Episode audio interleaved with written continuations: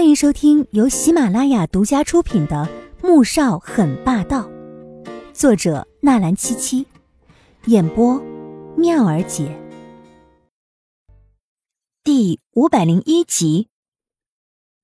穆萧寒轻轻一笑，便将李如子那些诡计点破了出来。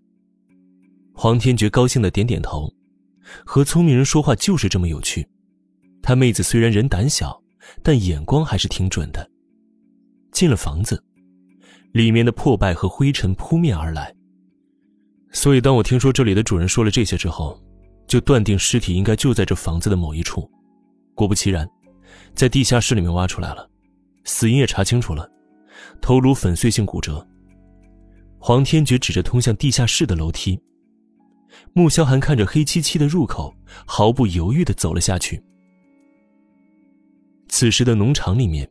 黄天雪拉着黄天武，一个劲儿的问着国内的事情，以及怀了宝宝之后有何不同。阿雪，你和哥哥怎么样了？黄天武看着黄天雪和以前一样的开朗笑容，心中却在担心，他是否走出了那次绑架的阴影。黄天雪抿抿唇：“姐姐，你别问我和他了，我们是不可能的。不试试怎么知道？”黄天武看得出来，这两人是你中有我，我中有你，可因为眼前的关系而顾虑诸多。哎，这种事不能试的，也不用试。哥哥已经在筹备竞选，以后他还要走很远很远的路呢。也许他会是下一个爸爸这样的总统，而我的身份只会拖累他。黄天雪的声音很低落。这段在国外的时光是他最幸福的日子，可他也知道，等回到国内，他就只能做回黄天觉的妹妹了。如果，你找到你的亲生父母，你和哥哥不就可以在一起了吗？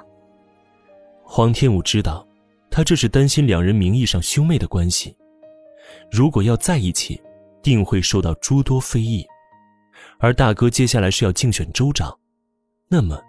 势必会将私生活公摊在国人面前，媒体也会争相报道。如果处理不好，便会毁了大哥的正途，而黄家是不允许这样的事情发生的。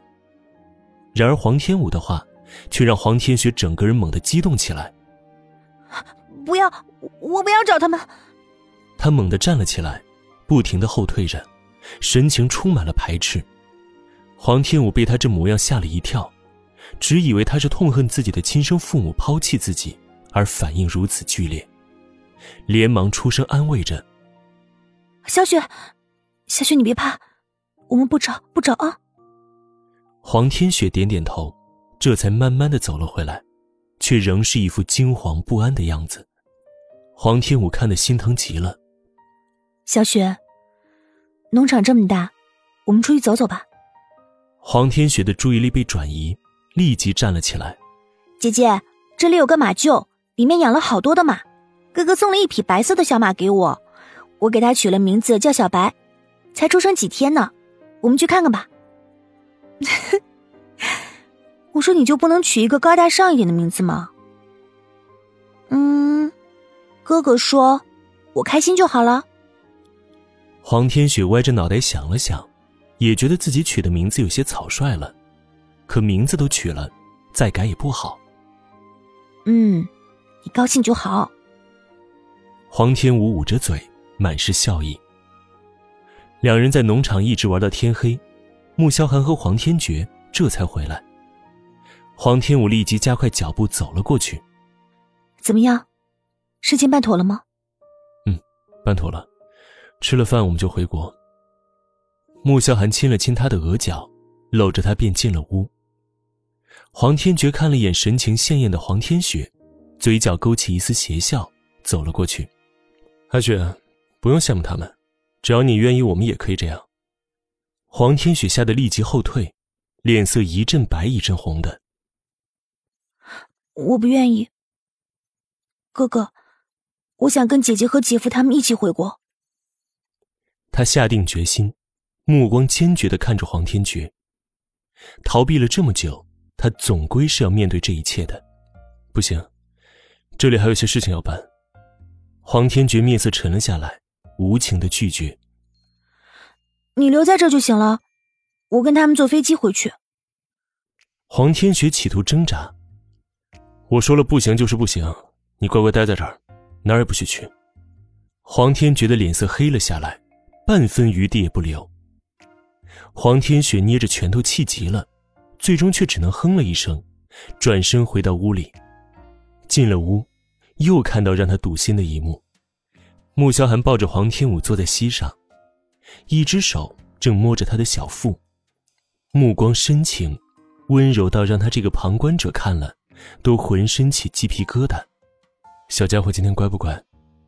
黄天武见妹妹进来，脸色突然一片绯红，娇嗔的瞪了一眼男人。才两个月也不会动，不过今天没吐了。连自己都觉得惊奇，就在昨天，他还吃什么吐什么，可是到了今天，竟然没事了。小混蛋这么能折腾，非得要我在身边才老实啊。等出来了，看我怎么收拾他。说着，某人凶神恶煞般的瞪了黄天武的肚子一眼，声音充满了威胁。本集播讲完毕，感谢您的收听，记得点赞订阅哦。